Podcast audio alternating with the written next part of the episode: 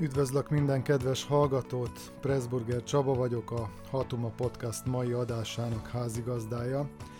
Ezúttal is a határon túli magyarok szempontjából világítunk meg a határon túli magyarokat is érintő aktuális témákat, de természetesen nem csak a határon túli magyarokhoz szólunk. Itt vannak velem újságíró kollégáim Parászka Borók, aki Erdélyből kapcsolódik be a műsorba, és Finta Márk, aki a felvidéket képviseli a virtuális törzsi kerekasztalunknál. Jó magam pedig a vajdasági Hatuma törzs fogadatlan prókátora vagyok. A mai adásunkban három témát járunk körbe, megvizsgáljuk, hogyan csapódik le a magyarországi kampány a határon túli területeken, mennyire utazik a Fidesz esetleg az ellenzék a határon túli magyarok szavazataira ebben a kiélezett versenyben.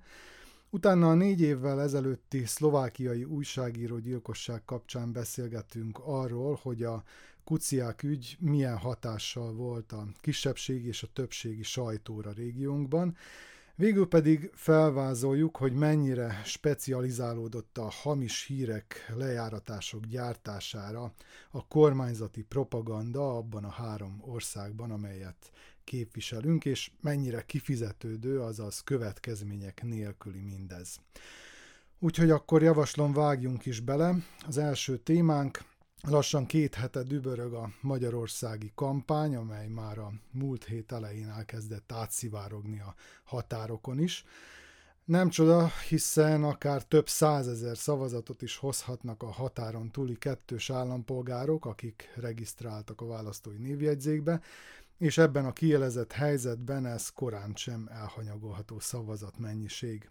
Ha megnézzük a névjegyzékbe vett választópolgárok számát, akkor azt látjuk, hogy Erdélyben majd 200 ezren vannak, Vajdaságban közel 70 ezren, és hát Szlovákiában is vannak valószínűleg több ezren, bár ezt a számot pontosan nem tudjuk, hiszen Szlovákiában továbbra is tiltott a kettős állampolgárság intézménye. A, trans, a Transtelex, most már így kell mondani, ugye, a Transtelexesek írták meg a Telexen, hogy Erdélyben már nagyban dübörög az országgyűlési kampány, amelybe beleállt a politikum, az egyházak, a civil szervezetek, a párthű sajtó, és természetesen mind a Fidesznek kampányolnak. Én arra volnék kíváncsi itt az első körben, hogy Boróka miben áll ez a kampány, tehát a kampány kezdet, kampány nyitán, hogy, hogy kell elképzelni Erdélyben? Hogy mindenről kiderül, hogy valami köze van a magyarországi ö, választásokhoz. Legyen szó arról, hogy az RMDS nyújt be egy törvénytervezetet, akkor arról kiderül, hogy ez magyarországi mintára ö, ö, találták ki, hogy magyarországi mintát követünk. Ha ide látogat egy magyarországi politikus, például legutóbb Szijjártó Péter, és felsorakozik egészen bizarr módon önkormányzati, a legkisebb önkormányzati vezetőtől az RNDS csúcsvezetésig mindenki, és fogadja a Tanú című filmet idéző szervilizmussal, vagy mint hogyha ilyen groteszk jeleneteket látnánk, és akkor, akkor nem pusztán politikai tárgyalások, meg ezt, egyeztetések folynak, vagy nem bizonyos támogatási uh, csomagok bejelentése, bizonyos támogatások bejelentése, hanem mindig figyelmeztetnek mindenki, akit, aki éri, ahol éri, hogy, hogy érkezik a támogatás, köszönjük szépen, szívesen adjuk, és ne felejtsük el, hogyha megfelelő, szó szerint idézek, szó szerint idézek, megfelelő módon ö, szavaznak majd az erdélyek a következő, soron következő választásokon, akkori hasonló támogatásokra lehet majd Egyébként számítani. érkezik a támogatás? Arra gondolok, hogy például Szerbiában az elmúlt év során egyáltalán nem jöttek gazdasági élénkítő támadások, támadások, támogatások, viszont például, tehát a Prosperitáti Alapítványon keresztül érkeznek magyarországi pénzek Szerbiában, különböző gazdasági gazdaságélénkítési programok kapcsán, és ö, tulajdonképpen a nyerteseket is csak az idei év elején tudtuk meg, hogy ki, kicsodák. Tehát pénzek pedig konkrétan egyáltalán nem érkeztek. Ezért vagyok kíváncsi, hogy mi a helyzet Erdélyben. Befektetések történnek, vállalkozások indulnak el, és, és egy ilyen nagyon-nagyon furcsa folyamatnak vagyunk a tanúi, mert miközben az RMDS is egy ilyen befektetési társasággá kezd átalakulni, eltűnnek a vagy eltűnőben vannak a politikusok, és politikai szerephez jutnak a vállalkozók, és lassan már az az érzése az embernek, hogy nem valamiféle társadalmi vagy politikai program szerint alakulnak a, az együttműködések, a, a kapcsolatok, a döntések, hanem az szerint, hogy hol melyik vállalkozást kell felfuttatni, melyik vállalkozó kivel működik együtt, és egy ilyen, ilyen magántőkésítést látunk. És az folyik, igen. Uh-huh. Minden esetre egy picit előrébb jártok a történetben, Szijjártó Péter már ugye járt nálatok, nálunk még ilyen komolyabb tótum faktum nem volt, de hát persze még hol van a kampány vége, biztos, hogy érkeznek majd fideszes politikusok. Csaba, ne felejtsd a szabadat, még van egy, egy nagyon furcsa uh-huh. jelenség, hogy hirtelen mindenki, de mindenki ilyen szavazósási segítségnyújtóvá lépett elő a lelkészektől az utolsó zseppárt politikusáig mindenki felajánlja minden lehető nyilvános fórumon, hogyha valakinek nem tiszta, hogy hogy kell szavazni, a szavazás módja, eljárása, ha bármiben szüksége van segítségre, akkor állnak rendelkezésre. Szóval nagyon-nagyon készséges a hangulat. Persze nyilván ért, érzik a reklámértékét, vagy marketing értékét ennek a segítségnek, és ez az ügybuzgalom, ez ilyen közös haszonnal jár. Igen, hát egyértelmű, hogy legalábbis az erdély és a vajdasági kampány ez ilyen franchise rendszerben fog működni, ahogy ez a korábbi alkalmakkor is megfigyelhető volt. Például tudom, hogy nálatok is elkezdik vetíteni az Elks, Elköszrutuk című filmet, amit másként nem tudok kiejteni. Nálunk is már a hétvégétől megtekinthető lesz a hát nem mozikban, mert mozik azok nincsenek, csak legfeljebb művelődési házak, vagy olyan terek, ahol ezek, ezeket a vetítéseket megejthetik. De mi a helyzet Szlovákiában? Most jött a hír múlt héten, hogy megerősítették tulajdonképpen azt a törvényt, amely tiltja a kettős állampolgárságot, és szlovákiai magyarok legalábbis hivatalosan továbbra sem lehetnek kettős állampolgárok. Mennyire koncentrál a Fidesz a szlovákiai magyarságra a tekintetben. Az a helyzet, hogy ez a történet ugye már tényleg rég, régre nyúlik vissza, és hogyha az eredeti kérdésedre koncentrálok, akkor azt le kell szögeznünk, hogy nálunk tényleg ezek a teljesen direkt kampányolások, tehát az, hogy, hogy valaki megmondja a többieknek, hogy hogyan és milyen módon technikailag hogyan kell szavazni, ilyenek, ilyenek nálunk nincsenek. Attól, ettől függetlenül a kampány, a magyarországi kampány az indirekt módon beszivárog a, a szlovákiai magyar közbeszédbe, de szintén egy kicsit aszimmetrikusan és egyoldalúan, mert hát ugye téma volt a közbeszédben a kettős állampolgárság témája, ismételten sokan kifejezték vele kapcsolatban, a, vagy ezzel kapcsolatban a véleményüket, egyebek mellett ugye a politikum is, de az az elem kimaradt belőle, hogy Magyarország tulajdonképpen nagyon régóta nem is hozza elő, és nem, nem is boncolgatja ezt a témát a nyilvános térben, vagy az államközi kapcsolatok dimenziójában. Nem emlékszem arra, hogy valamiféle magyar kormány szereplő ezzel kapcsolatban vélemény nyilvánított volna. Nem emlékszem arra, hogy bármilyen szlovákiai magyar politikus mondjuk azt mondta volna, hogy jó lenne, hogyha most már Magyarország is valamit, valamit mondana ezzel kapcsolatban. Igazából teljes mértékben a belföldön tartják magát ezt a témát, nem, nem igazán pörgetik másmilyen módon. Alapvetően most az a narratíva a szövetség részéről is, hogy ezzel a, ezzel a törvénymódosítással, ahogy most módosította a szlovák parlament a kettős állampolgárságról szóló törvényt, hogy ezzel nem segítettek a szlovákiai magyarokon, sőt, megerősítették azt, hogy tulajdonképpen másodrendű állampolgárok Szlovákiában, tehát a narratíva, ez a narratíva, ez megmaradt, de Ez egyáltalán nem új, és egyáltalán nincs most már valahogy különösebben mozgósító ereje a, a közösségi térben, vagy a közbeszédben. Nem érzem azt a azt az elementáris felháborodást, illetve azt a, azt a nem is tudom, drive-ot, hogyha fogalmazhatok így, amit mondjuk 12 évvel ezelőtt, amikor ezt a törvényt meghozták. Az emberek, mint hogyha egy kicsit belefáradtak volna ezekbe a témákba, de ez nem először tapasztalható ez a fásultság, vagy ez az apátia, hiszen ugye hiába próbált mozgósítani már évek óta a politikum ezekkel a témákkal, valahogy mindig stabilan csak azt a 4%-nyi szavazót tudta megmozdítani, amivel aztán már nem lehet bekerülni ugye a szlovák parlamentbe. A parlamenten belül pedig, illetve a parlamenti politizálás szintjén ez pedig egy Olanos, tehát az egyszer embereknek a képviselője, Gyimesi György pörgeti, és róla lehet tudni, hogy ő nagyon-nagyon szoros kapcsolatot ápol a, a magyar kormányjal, illetve a magyar kormánypolitikusokkal, de valahogy ő sem, ő sem hangsúlyozza mondjuk annak a szerepét, hogy esetleg fontos lenne, hogyha már ilyen jók az államközi kapcsolatok, ahogy ezt folyamatosan hangsúlyozzák a szlovák kormánypolitikusok is, meg a magyar kormánypolitikusok is, hogy akkor e, ebbe belekapaszkodva valamilyen módon ezt a, ezt a dolgot meg tudják oldani. De mi az oka egyébként ennek? Tehát a Fidesz sem lobbizik amellett, hogy mégiscsak a szlovákiai magyarok kapják meg a kettős állampolgárságot, hiszen ez neki azért több tízezer szavazatot, vagy potenciális szavazatot jelentene ez a, valószínűleg ez a kulcs szó, hogy potenciális szavazatot. Itt igazából ez nem, nem változik már évek óta.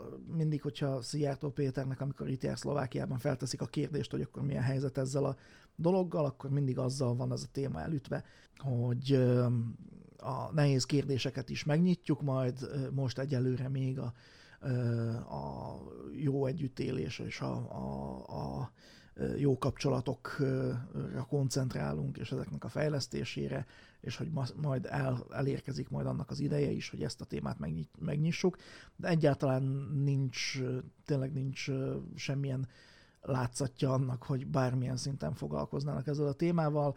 Alapvetően most bekövetkezhet egy bizonyos változás, hiszen most legerősebben azt kezdik el tematizálni a szlovákiai magyar közbeszédben, hogy a szlovák állítólag liberális értelmiség az orosz-ukrán helyzet kapcsán a, a magyarokra mutogat, hogy mi lenne akkor, hogyha Magyarország ugyanúgy igényt formálna bizonyos területekre, mint ahogy Oroszország ugye bizonyos ukrán területekre, és ugye felháborodottan veszi tudomásul a szlovákiai magyar politikum, hogy a szlovákokban szintén továbbra is ott van az a, illetve megjelennek olyan, olyan elmélkedések, hogy mi lenne, ha továbbra is félreértik azt, hogy ezek a gondolatkísérletek, amelyek esetleg ilyen kommentárokban vagy, vagy elemzésekben megjelennek, hogy ezek valóban gondolatkísérletek.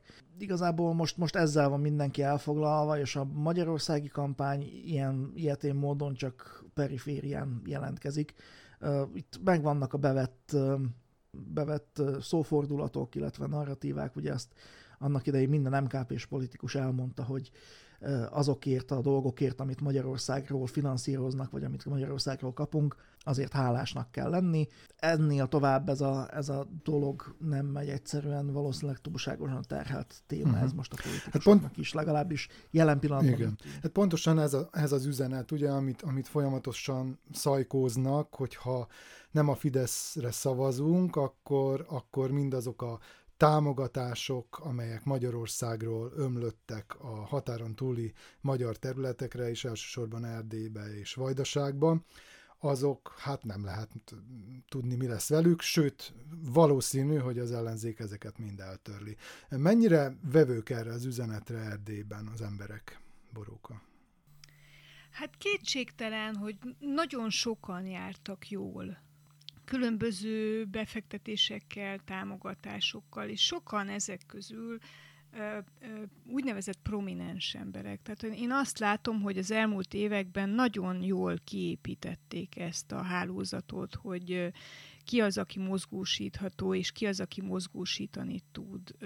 Jellemzően egyházi emberek. Ez egy, ez egy nagy húzás volt 2010 után, hogy az egyházi támogatást elválasztották a politikai támogatástól, és külön direkt be vannak kötve az egyházak a támogatási rendszerbe, és a lelkészek. És azon belül sem mindegy, hogy minden lelkész, hanem azok a lelkészek, akik olyan településen élnek, ahol több ember tudnak megvál, megmozgatni, olyan vállalkozók, olyan, ö, olyan közéleti szereplők, tehát hogy az ilyen tekintéllyel bíró közéleti szereplők azok, akik, akik e, e, elég sok mindent kaptak, és nagyon furcsa helyeken bukkannak fel ilyen, ilyen panók, amelyek köszönetet mondanak a ö, magyar kormány segítségéért, ö, kisvállalkozók, ö, orvosi rendelők, fogorvosi rendelők, bemész, és azt látod, hogy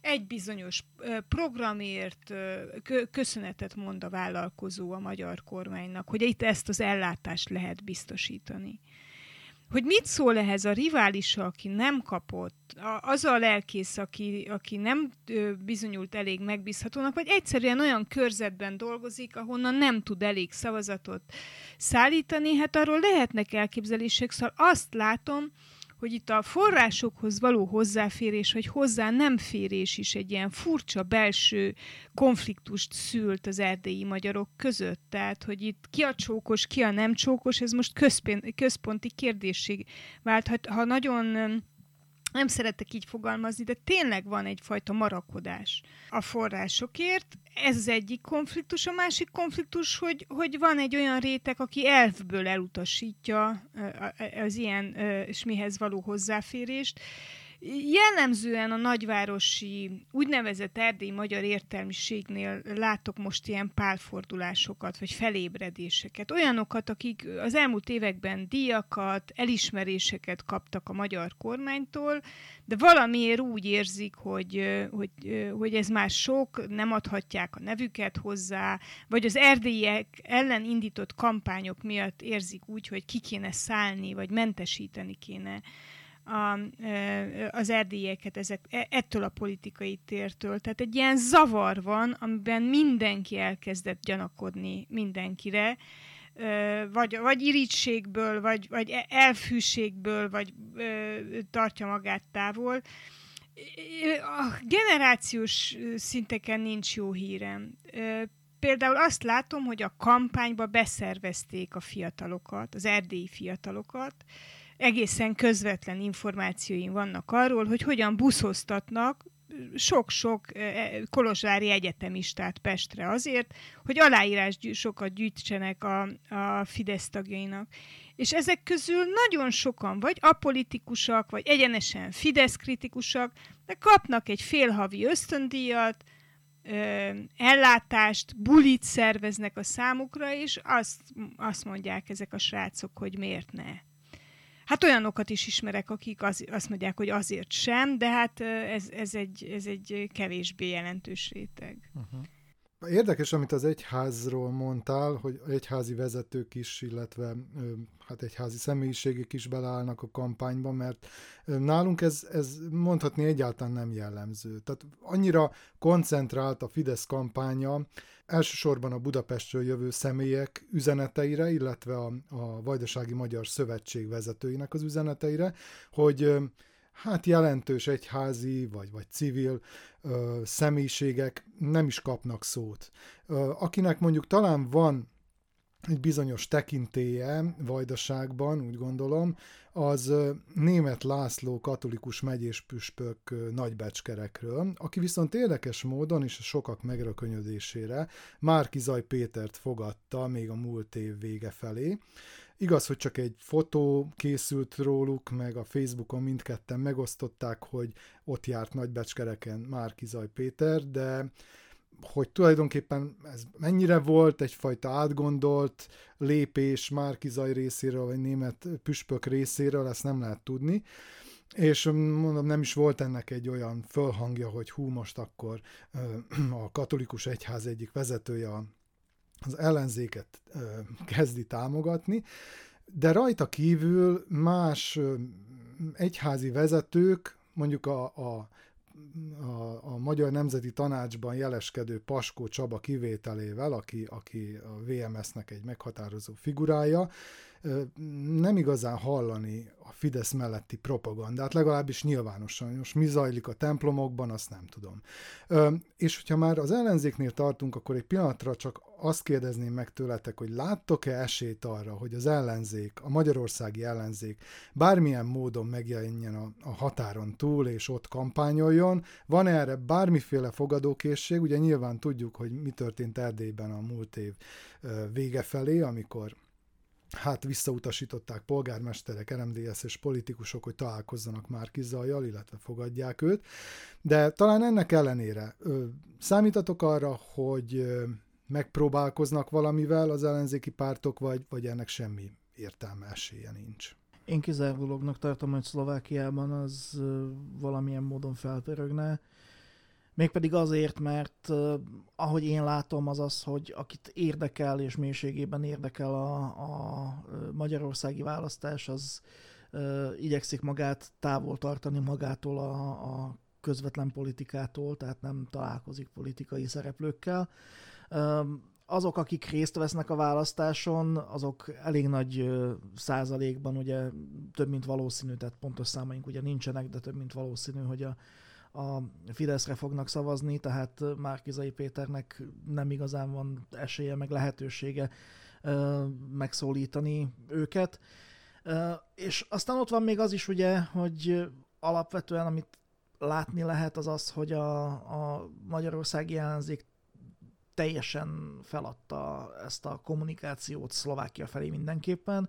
Nagy valószínűséggel a többi határon túli közösség felé is, de Szlovákia abszolút nem kerül szóba semmilyen szinten, és ez már ugye évek óta tartó dolog, tehát itt, itt teljesen, tehát a politikai teret teljes mértékben a, a Fidesz uralja, illetve a szövetségnek azon része, amely közel áll a magyar kormánypárthoz nem nagyon látom esélyét, hogy bicskával menjenek a tankok uh-huh. már Kizai Péterék Szlovákiában. Erdélyben mi a helyzet? Ha arra vár itt bármelyik ellenzéki politikus, hogy meghívást kap, szövetséges ajánlkozást kap erdélyi politikustól, önkormányzati vezetőtől, a közéletben bármilyen jogcímen résztvevő ember részéről, akkor hiába vár, és akkor nem fog megjelenni, mert nem lesz ilyen, aki ennek a kockázatát vállalná, ez egy felülkontrollált, szuper irányított közeg, amiben ilyen, ilyen partizán akciókra nem vetemedik. Az, akit bármilyen nyilvános térhez engednek. Sokan vannak, akiket nem engednek, hát itt szétverték az erdélyi magyar nyilvános teret, médiateret, tehát nincs különösebben erre módja. De, de ha itt megáll a magyar ellenzék, akkor két dologról tesz tanúbizonyságot, hogy nincs stratégiai érzéke, és nincs felelősségérzete.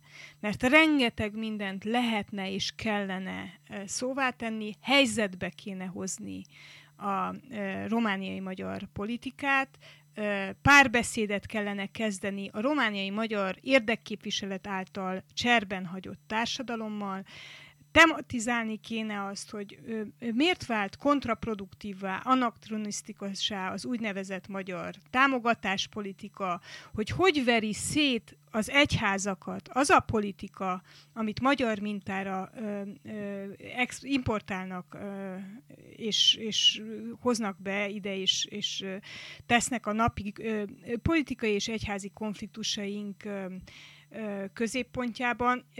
A legeklatánsabb ez a, az a belső feszültség, amivel az erdélyi unitárius egyház küzd például az úgynevezett családvédelmi törvényel és ezzel az általános homofóbiával, amit Magyarországról tudatosan exportál a, az RMDS. De az, ahogy kivételeznek bizonyos egyházkerületekkel csak azért, mert onnan jön a, szavazat, és magukra hagynak más egyházi körzeteket, az is egy feszültségforrás, arról is beszélgethet, beszélhetne az ellenzék, nem beszélve a két ország közötti kapcsolatokról, az állandóan lappangó diplomáciai feszültségről és elégtelenségről, szóval nagyon-nagyon sok mindent tudna szóvá tenni a magyar ellenzék, de én úgy látom, hogy nem akar, nem kockáztatnak, mert tudják, hogy amenny, ahány szavazatot esetleg egy ilyen kreatív, nagyon pontos terepismeret ből származó stratégiával meg tudnak nyerni, pont annyit veszítenek el a szintén ellenzéki pártok által ö, ö, ö, szított erdélyi ellenességgel. Tehát, hogy jobb ezt a témát végén hagyni, jobb nem piszkálni. Holott nincs más hátra, mint előre, nem csak azért, mert 190 ezer szavazatról potenciálisan 190 ezer szavazatról van szó, hát ennyit küldenek ki, de hát messze nem fognak ennyien szavazni valójában, nem tudjuk, Persze. hogy itt a, az átháthatatlan rendszerben mennyi szavazat lesz, hanem azért is, mert tényleg felelősséggel tartozik a következő magyar kormány ezért a közösségét. Tehát ilyen szempontból én nagyon csalódott vagyok, és nagyon elégtelennek tartom ezt a teljesítményt. Ha itt sikerülne áttörést hoznia az ellenzéknek, akkor pedig Magyarországon is nagyon sok mindent meg tudna fordítani, mert jelezni tudna, hogy nem, nem a, a kormány nem sajátíthat ki témákat, például az úgynevezett nemzeti témát, és nem a kormány tematizál. Hát erre egyelőre nem képesek. Sőt, azt kell mondanunk, azt hogy, gondolom, már, bocsánat, csak sőt, azt kell, hogy mondjuk, hogy, hogy épp ellenkezőleg, tehát ez a levélszavazó zombik fölvetés, hát nem volt túl elegáns, és egy igen magas labda volt a, a kormány támogató határon túli politikának is, amit vajdaságban le is ütöttek, de Hát én is úgy látom, hogy itt nem fogják meglépni ezt, hogy esetleg a határon túl próbálnak szavazatokat gyűjteni, és ezzel esetleg otthon szavazatokat veszítenének. Mondd, kérlek. Ez a levélszavazó zombizás, ez, ez nem egyszerűen nem volt elegáns, hanem teljes mértékben egy teljes mértékben ignoranciáról és ostobaságról árulkodó megnyilvánulás volt. Az, hogy tényleg egyáltalán nincsenek birtokában azoknak a, az információknak, illetve azoknak a, azoknak a, nem is azt mondom, hogy nüanszoknak, hanem tulajdonképpen annak, hogy mit is jelent az, a, az hogy, hogy határon túli magyarság, hogy milyen politikai, meg közösségi, meg mindenféle különböző más aspektusai vannak, meg milyen, milyen ereje van. Egyszerűen nincs meg nem hogy a know-how, hanem a, az alapvető ismereteik sincsenek meg az ellenzékben ezeknek az embereknek, felszínkapargatások mennek, és abban a pillanatban, amikor valaki mondjuk átlépi a határt, én arra emlékszem, hogy néhány évvel ezelőtt a Momentumnak volt itt Szlovákiában egy nyilvános fórum, amire egyébként nagyon kevesen jöttek el, és nagyon érdekes volt, mert ilyen kvázi workshopként működött, körbeültek az emberek, elmondták, hogy mi, hogyan látják a világot, meg, meg uh, hogyan látják a közösségüknek a problémáját, és ebből aztán tulajdonképpen nem lett semmiféle output, és a felszín kapargatása volt az egész. Tehát, hogyha felvennék a kapcsolatot intézményekkel, szakemberekkel, tényleg beletennék azt az energiát, hogy konzultáljanak ezekkel az emberekkel, akkor lehet, hogy valami komplexebb képük lehetne a határon túli magyarságról, de egyszerűen ezt nem teszik meg. Míg a Fidesz nem, nem csak hogy ö, megteszi, hanem saját ö, szakembereket ö, uh-huh. nevel ki a határon túli közösségekből, akik aztán egyrészt a közösség hangadói lesznek, másrészt pedig ö, információkat szolgáltatnak uh-huh. nekik. Tehát ö, ez sokkal, tehát tényleg itt a tank és a bicska esete forog fent, ezért is mondtam. Azért itt volt egy kihagyott zicser, fiúk. Ha emlékeztek a Magyar Tudományos Akadémia beszántására, ott azért nagyon sok határon túli magyar kutató, egyetemi közegben dolgozó ember tiltakozott és, és vált nagyon kormánykritikusá. Tehát igazi szakértőt most nagyon nehéz, legalábbis itt Erdélyben a Fidesznek találnia, aki megszólalna. Nagyon sok olyan ö, egyetemi tanárt ö, látok, olyan know-how think tank gyártót ö, és think tankekben dolgozó embert, aki most kiállna merszélességgel a Fidesz mellett, és bevállalná azt, hogy ő a Fidesz szakértője. Épp ezért az MTA szétverése miatt tehát kinyújtani ezekért az emberekért a kezet, és együttműködni velük nagyon könnyű lenne, vagy megkérdezni azt a magyar ellenzék részéről, hogy oké, okay, szétvertük a magyar tudományos életet, kiszolgáltattuk a magyar egyetemeket, de mi van a határon túlra nyúló egyetemekkel, oktatási rendszerrel, mi van ezekkel az emberekkel? Egyrészt öntik a pénzt átláthatatlanul különböző intézményekre, má, másrészt pedig emberek szorulnak le a pályáról azért, mert politikailag nem felelnek meg, vagy mert egyszerűen nem a szakmai múlt és teljesítmény számít, hanem az, hogy, hogy hogyan lehet egy ilyen pártpolitikai iskatujába beleszorítani. Tehát itt mhm. azért vannak kihagyott zicserek rendesen. Lépjünk tovább a második témánk Négy éve gyilkolták meg Jan Kuciákot, az Actuality SK egykori tényfeltáró újságíróját, újságíróját és jegyesét Martina Kusnirovát. Én külső szemlélőként nekem az volt a benyomásom, hogy ez az eset nem csak komolyan megrázta, de valahogy föl is rázta a szlovákiai társadalmat, és talán az is kimondható, hogy nagy szerepe volt abban, hogy megindult a korrupcióba süllyedő populista ficói rendszer erodálódása, bár már majd kijavít, ha nincs igazam. Én arra volnék kíváncsi, hogy mit tapasztaltok a régióban, vagy akár Romániában, konkrétan is Szlovákiában, milyen hatása volt akár a kisebbségi, akár a többségi sajtóra ennek a gyilkosságnak. Tehát arra gondolok, hogy az újságírók bátrabbakká váltak, hogy kiderítsenek dolgokat, hogy elmondjanak dolgokat, amelyek a tudomásukra jutnak, vagy épp ellenkezőleg egyfajta óvatosság lépett fel, próbálták csak szőrmentén elmondani a dolgokat, vagy visszatartani információkat, mert attól tartottak, hogy esetleg úgy járnak, mint kuciák. Szlovákiában. Én felvezető de kapcsolatban mondanék tényleg pár szót, és utána uh-huh. rátérek a kérdésedre, és igazából az van, hogy igen, tényleg felrázta a társadalmat, elindított egy folyamatot, egy földrengésszerű vagy lavinaszerű folyamatot, egy, egyfajta változás irányba, csak hogy azóta eltelt négy év. Most volt ugye a negyedik évfordulója ennek a gyilkosságnak, és aztán annak is, hogy a társadalom egy része felszólalt az ellen a rendszer ellen, ami, ami tulajdonképpen kialakult a Fico kormányok idején, de hogyha most megnézzük a közvéleménykutatásokat, akkor tulajdonképpen a, a Fico pártjából kiszakadt Halasz, és ismét Fico vezeti a közvéleménykutatási listákat. Nekik van a legmagasabb preferenciájuk, még, mégpedig azért, mert azt a választói réteget próbálják meg ismételten megszólítani, amely korábban is rájuk szavazott, és ez annak a jele, hogy tulajdonképpen azt elfelejtette már, vagy kezdi elfelejteni a, a társadalom, ami négy évvel ezelőtt történt, és azt a rendszert, ami nagyon sokáig fennállt Szlovákiában. És az, hogy kezdi elfelejteni ezt, a, ezt az időszakot, ez nagyban köszönhető a koronavírus járványnak is, és annak, annak is, hogy veszélyhelyzetben, illetve egy ilyen nagyon-nagyon nehéz időszakban azok az emberek, akik a leghangosabban ö, mondták a, a Fico, tehát olvasták fel a Fico ö, kormányzatok vádbeszédét, azok ö, nagyon-nagyon nehezen kormányoztak, vagy kormányoznak, kiderültek róluk is dolgok, kiderült az is róluk, hogy nem feltétlenül érzik a, az államférfiség vagy államnőség súlyát.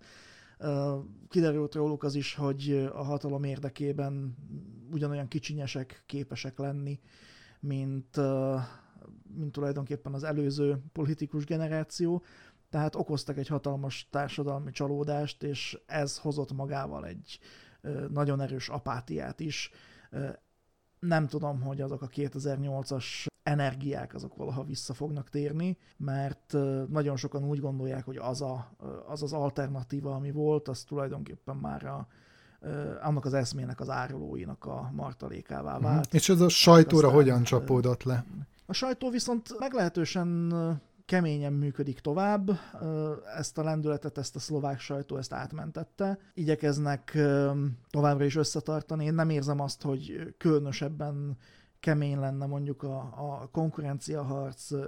Volt egy időszak, amikor nagyon erősen segítették egymást, most egy kicsit lankadt ez a dolog, de ettől függetlenül jó kapcsolatok vannak a szerkesztőségek között, és hogyha kell, akkor bizonyos szerkesztőségek ki is tudnak állni egymás mellett, születnek közös nyilatkozatok esetleg, hogyha mondjuk egy politikus nagyon keményen beleszáll, általában Fico, nagyon keményen beleszáll az újságírókba, mert Fico hogy nem tanult, tehát ő továbbra is olyan szótárat és olyan agressziót használ az újságírók felé, amelyet annak idején használt, és senki nem szól rá, az újságírók viszont ugyanolyan keményen kérdeznek, tehát ilyen szempontból én mondhatni, hogy büszke vagyok a, a kollégákra.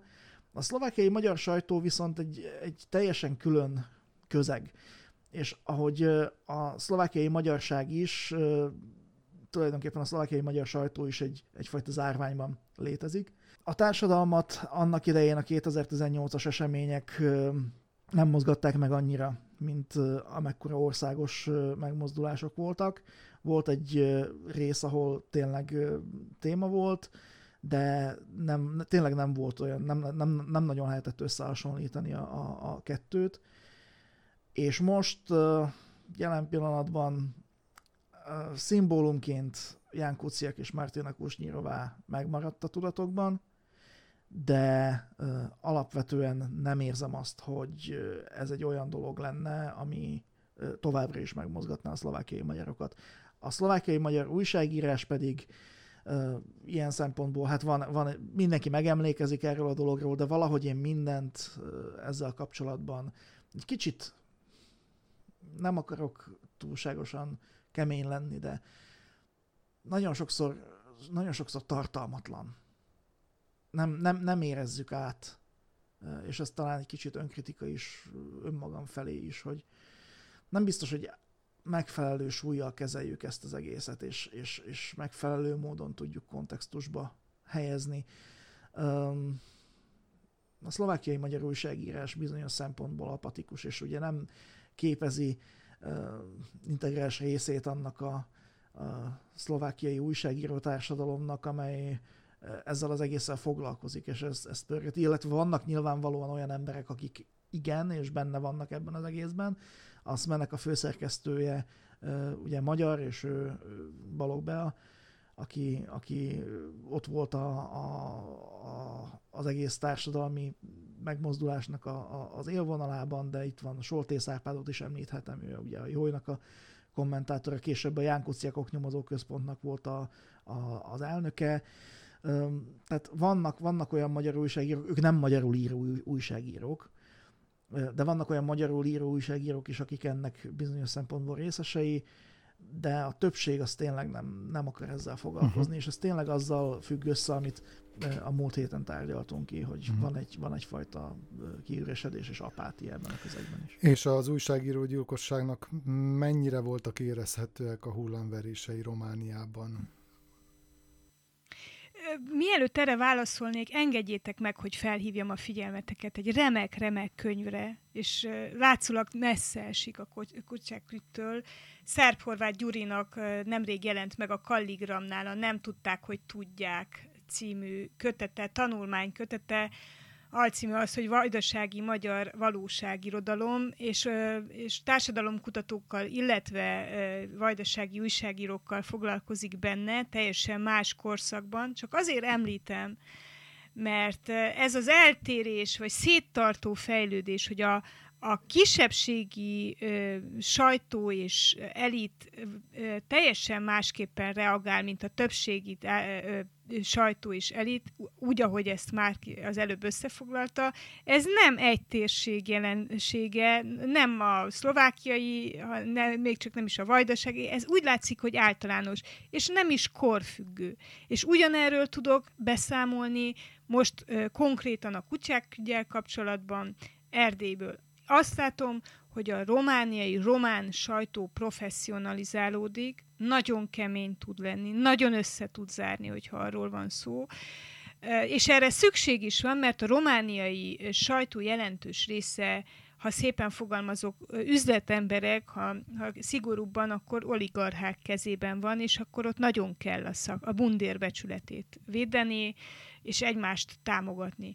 A romániai magyar sajtó, annak ellenére, hogy próbáltuk a kutyák ügynek a jelentőségét tematizálni nálunk a Marosvásárhelyi Rádióban, ami a Román Közszolgálati Rádiónak a székelyföldi területi adója, ezt nem fogta fel. A legszomorúbb demonstrációja ez most az index, a Transindex megszületésekor volt, amikor kvázi az utolsó írott sajtó szerkesztőség összeomlásakor amíg pályán dolgozók, vagy propaganda sajtóban dolgozók nem győztek örömködni. Tehát a főtérpontrón, a masszolpontrón olyan kolléga gyalázó, szakmaiatlan, etikátlan és részvétlen szövegek jelentek meg, amit egyszerűen nem lehet értelmezni. Tehát nem arról van szó, hogy nincs szakmai védelem, vagy nem történik meg, hogy ilyenkor felveszem a telefont, és direktbe meg, meg szeretném tudni, mi történik a másikkal, miben segíthetek, hanem arról van szó, hogy az újságírókkal való leszámolással és a média tér szűkítésébe a romániai magyar sajtó napszámosai lépnek bele, nem tudom, hogy miért, mert félreértik a helyzetet, nem fogják fel, hogy előbb-utóbb mindenkire sor kerül, vagy azért, mert feladatot hajtanak végre, és már rég túl vagyunk azon, hogy itt autonóm gondolkodás legyen. Szóval e, ezen a téren borzasztó, borzasztó, hogy mennyire nincs szakmai érdekvédelem, mennyire fölülírja, fölülír mindenféle más érdek a szakmai érdek, érdekeket. És még van egy felemás tapasztalatom, én több perben veszek most részt, ami ilyen sajtós per, sajtóban dolgozók érdekeit védi, és azt látom, hogy a román törvényhozás illetve, bocsánat, tehát a igazságszolgáltatásban dolgozók számára még mindig nem világos, hogy a sajtóra ö, ö, irányuló nyomás ö, mekkora és milyen kockázatokkal jár, hogy egy újságíró fenyegetése, lejáratása az nem egyetlen egy ember nehezen kvantifikálható terhe, hanem az egész társadalmat érintő fenyegetettség. Tehát ott, ahol egy újságírót meg lehet fenyegetni, meg lehet verni, meg lehet károsítani, ott a társadalom nincs biztosítva, hogy az újságírón keresztül konkrétan és szimbolikusan a társadalmat fenyítik. Ezt ma még a, a román igazságszolgáltatás próbálja érteni, de, de valamiért nem, vagy, vagy, vagy a médiatörvény nem jó, és akkor itt ezen, ez még konkrétabbá kell tenni, vagy nem jutott el még a, az agyatkig, hogy így működik a demokrácia szűk, szűkítése. Tehát itt rengeteg ö, ö, feladat van, és azt hiszem, hogy ez a tragédia, ami Szlovákiában történt, Erről nem lehet eleget beszélni. Sem azt, hogy mi történt kutyákékkal, sem azt, hogy hogy történt a, a gyilkosság felgöngyölítése, hogy hogy dolgozott a, rom, a szlovák igazságszolgáltatás. Tehát mi erről a közép-kelet-európában naponta kell beszéljünk. Maradunk továbbra is a sajtónál. A budapesti népszava írta meg a minap azt a cikket, amely arról szólt, hogy miként támad meg Szerbiában a kormánypárti sajtó nyilvánvaló hazugságokkal többnyire ellenzéki politikusokat, akik ugyan később beperlik és megnyerik a pert a lejárató cikket közlő médiummal szemben, de hát egyrészt hosszú idő telik el az ítéletig, amikor már senki nem emlékszik az ügyre, másrészt pedig időnként nevetséges összegre ítélik a, az adott lapot.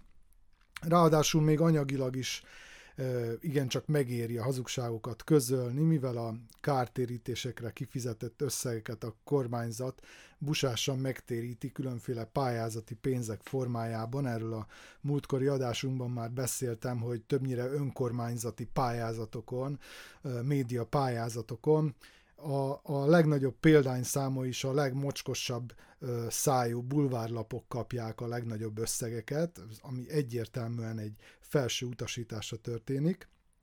Tehát a, a kormányzati propaganda bulvárlapjai e, ilyen különféle pályázatokon, gyakorlatilag az adófizetők pénzéből, ugyebár, akár 25-ször annyi támogatáshoz jutnak, mint amennyit ezek a kártérítések kitesznek egy-egy évben akár. Mennyire van piaca nálatok a hamis vádakkal előrukkoló médiumoknak, vagy ha egyáltalán médiumoknak nevezhetjük őket, tehát ezeknek a bulvár kiadványoknak, amelyek Szerbiában kimondottan politikai bulvárt nyomnak. Nálunk nincs kifejezetten hagyománya a politikai bulvárnak, illetve a szlovákiai magyar olvasó általában a szlovák politikai bulvárt fogyasztja, mert szlovákiai magyar sajtótérben ebből nagyon-nagyon elhanyagolható és kevés van. De alapvetően a jelenség az viszont egész Közép-Európára jellemző, mármint az, hogy a koronavírus járvány idején abszolút felerősödő fake news jelenség, az, az összezavarta az olvasókat, a hallgatókat, a, a médiafogyasztókat, illetve a nagy részüket, és igazából nem tudom, lehet ez csak az én találgatásom, de, de kialakul előbb vagy utóbb egy olyan reflex az emberben, hogy egyszerűen maga, megadja magát a, a, ennek a virtuális valóságnak, vagy ennek a hamis, hamis valóságnak, és tényleg megroppan maga a médiafogyasztók közeg.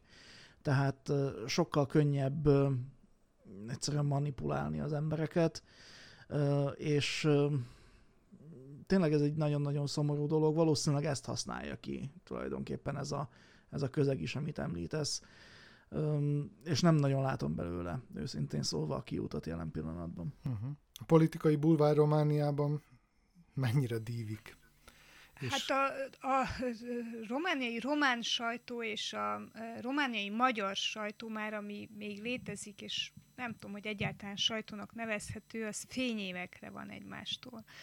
A romániai román sajtó az tocsog a bulvárban, és elég ügyesen tudják ezt vegyíteni, és eladni, és, és ilyen hónapokon át tartó szappanoperákat kreálni belőle, és, és az az érdekes, hogy, hogy mindig az etikátlan és harsány hírek között, vagy azokba csomagolva felbukkan valami furcsa és fontos információ. Iszonyúan intenzív a román sajtó, és hát nagyon nagy az elvárás arra, hogy hozd a példányszámot, hozd a nézettséget, legyél hangos, legyél címlapon. Azon szoktunk szórakozni, hogy a breaking felirat, meg a nem tudom, vannak erre ilyen különböző román kifejezések, hogy ilyen még sosem volt, és most ez a legnagyobb, és meg fogsz bolondulni, annyira érdekesek vagyunk. Szóval ezek a feladat, feliratok, ezek nem tűnnek el a képernyőről, ez perma- vagy a címlapokról, ez permanensen ott van. Semmi más nincs.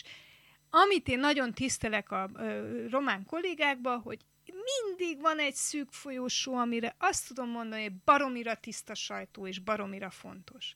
Ezt, hogy ők hogy csinálják, és hogy van a én nem bírnám ezt, a, ezt az állandó egyensúlyozást. A romániai magyar sajtónával meg az a helyzet, ugye, hogy itt főleg Demeter Szilárdnak köszönhetően nekünk mindig vannak ilyen sajtó, vagy voltak ilyen sajtómentő csomagjaink, hogy akkor újabb stratégia, és újabb stratégia, és tudósítói hálózat, és laphálózat, és újra fogalmazzuk, és erre van ennyi milliárd forint, és annyi milliárd forint, és jöttek ezek, meg hogy, hogy bevezetjük a, az automatai újságírás. Ezt mond nektek valamit ez a fogalom, hogy automata újságírás? Tehát, hogy ez, a, ez az, amikor minden címlapon ugyanaz van, minden megyei lapnak a címlapján, és mindenki, na, tehát, hogy és volt képük befe- bevezetni ezeket a ö, műfajokat, és tényleg, tényleg így működik a maradék ö, ma, romániai magyar sajtó, ahogy a kormánypropaganda működik Magyarországon. Igen ám, de azt vettem észre, vagy azt lehet látni, ha most rámentek mondjuk a masszol.ro oldalára, hogy hiába jönnek le a musz anyagok, ez nem tudom, hogy mennyire ö, erdélyi kifejezés, ez a muszáj anyagok, ezek a propaganda anyagok, nem hozza a nézettséget. Tehát lehet még oly fésült, kontrollált a tartalom, a franc se kíváncsi az ennedik politikus alákérdezésre a tartalomfogyasztók közé. És akkor mindig melléje van téve valamilyen elképesztő tenyérbe mászó apolitikus burvárhír hogy a saját macskáját tette meg, hogy nem tudom mit. Tehát olyan ilyen nagyon, nagyon primitív burvárral tornásszák fel ezeknek a szellemlapoknak a, meg szellemportáloknak, meg szellemtévéknek a nézettségét, olvasottságát. És akkor ez, ez, ez egy ilyen látszat elérést, látszat nézettséget, megvásárolt kommenteket és, és támogatókat jelent, szóval elvileg van, van fogyasztó, de az, hogy a konkrét célzott propaganda tényleg kihez jut el, hány emberhez, azt nem lehet látni, mert, mert, mert a bulvár ez így szépen eltakarja ezeket. Na de akkor, ha jól értem, akkor a bulvár mégiscsak elválik nálatok a politikai propagandától. Tehát arra gondolok, hogy itt nálunk a bulvár, bulvárlapok azok, hát folyamatosan karaktergyilkolásban vannak, tehát ellenzéki vezetők, oknyomozó újságírók ellen összehangolt lejárató kampány folyik különféle nagy példányszámú bulvárlapokban, amelyek, mondom, különböző önkormányzati pályázatokon mm, állami pénzeket kapnak. És hát persze nyilván egyéb forrásokat is más csatornákon, amelyeket nem látunk, de akkor ez, ez valójában hiányzik, ha jól értem. Mert a romániai magyar sajtó maradéka az a romániai magyar kisebbség számára fenntartott forrásokból Persze, én, működik. bocsánat, tehát lehet, hogy félreértettetek, tehát én nem a magyar sajtóról beszéltem, vagy a vajdasági magyarról, én a szerbiai szernyelvű sajtóról beszéltem. A magyar azért nem tart itt, uh-huh. ezt el kell mondjam. Az a helyzet, hogy ehhez, ehhez kell egy know-how, tehát ehhez kell egy, ke, kell, kell hozzá egy adottság, vagy kell hozzá, fogalmazunk így, egy tehetség, és kell hozzá egy beágyazódott kultúra. Szlovákiában a bulvár sajtó próbálkoztak fuzionálni a politikát a bulvárral, és van is olyan politikai szereplő, aki tulajdonképpen bulvár szereplő. Ugye Boris Kollár a parlament elnöke, aki ennek most születik meg, a, úgy most várják most már a 12. gyermekét, azt hiszem 11 nőtől, ami tényleg egy, egy olyan dolog, ami rettentően népi hőssé teszi őt, de, de valahogy, valahogy ez más. Tehát a, a, a szlovákiai bulvár az nagyon hasonlít egy kicsit a csehhez, csak sokkal kevésbé agresszív. A cseh bulvár egyébként nagyon-nagyon agresszív tud lenni. A szlovákiai bulvár ennek egy kicsit lightabb változata, és ők inkább a, a, az egyszerűbb szórakoztatásra mennek rá, legalábbis én, én így tapasztaltam. Én nagyon-nagyon kevés bulvárt ö, fogyasztok, de nálunk azért ez jobban kiegyensúlyozott vagy balanszban van, mint mondjuk talán máshol. Kifutottunk az időből, úgyhogy köszönöm, hogy itt voltatok. Kedves hallgatóink, ennyi fért a mai adásunkba. Ezt a műsort és természetesen a korábbiakat úgy szintén péntektől meghallgathatják a Pátria Rádió podcast csatornáján is. Köszönjük, hogy velünk voltak. Parászka Boróka és Finta Márk nevében is búcsúzik Önöktől, Pressburger Csaba, a viszont hallásra egy hét múlva.